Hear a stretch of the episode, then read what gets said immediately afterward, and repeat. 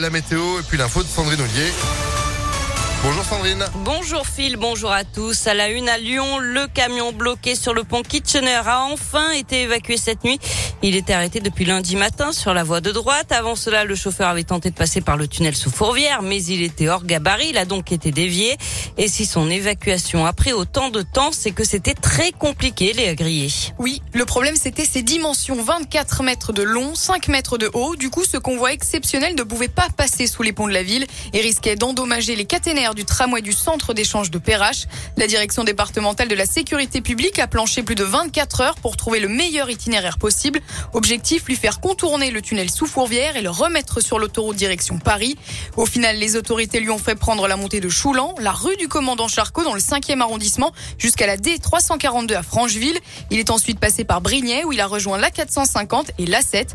À 6 heures ce matin, selon un auditeur, il était arrêté sur l'aire de Fézin.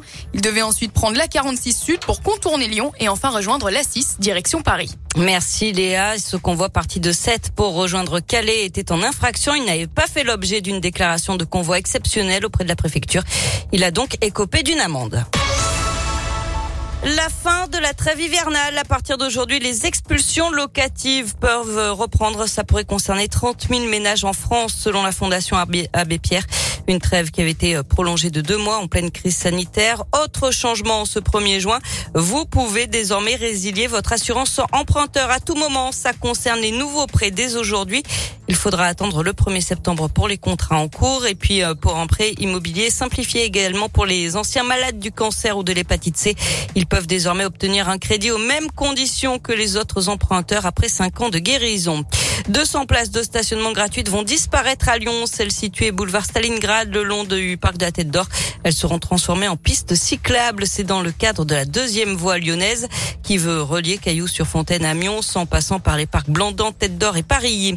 Et puis à la SNCF, attention si vous devez prendre le train ce week-end, la gare de la Pardieu sera à l'arrêt entre samedi 13h et dimanche 13h également. C'est pour permettre des travaux pour la mise en service de la nouvelle voie L.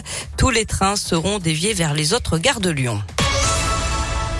On passe au sport avec du tennis et c'est Raphaël Nadal qui s'est qualifié pour les demi-finales de Roland Garros hier soir après 4 heures de jeu. Il a battu le numéro 1 mondial Novak Djokovic en 4-7, 6-2, 4-6, 6-2, 7-6. En basket, les Lyon dos au mur, elles sont menées 2-0 en finale du championnat féminin après leur nouvelle défaite à Bourges hier, 78 à 62.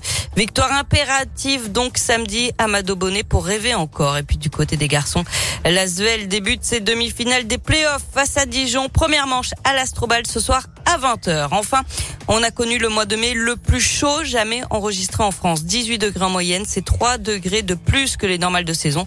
À Lyon, par exemple, il a fait plus de 30 degrés 6 jours d'affilée. Ouais, ouais, c'était complètement fou. Et des maxis d'ailleurs qui depuis ce début de l'année sont 2 degrés au-dessus des moyennes. C'est fou, hein C'est fou, c'est fou, c'est fou. Merci Sandrine. Vous êtes de retour à 8h30 À tout à l'heure. Allez, voici la météo.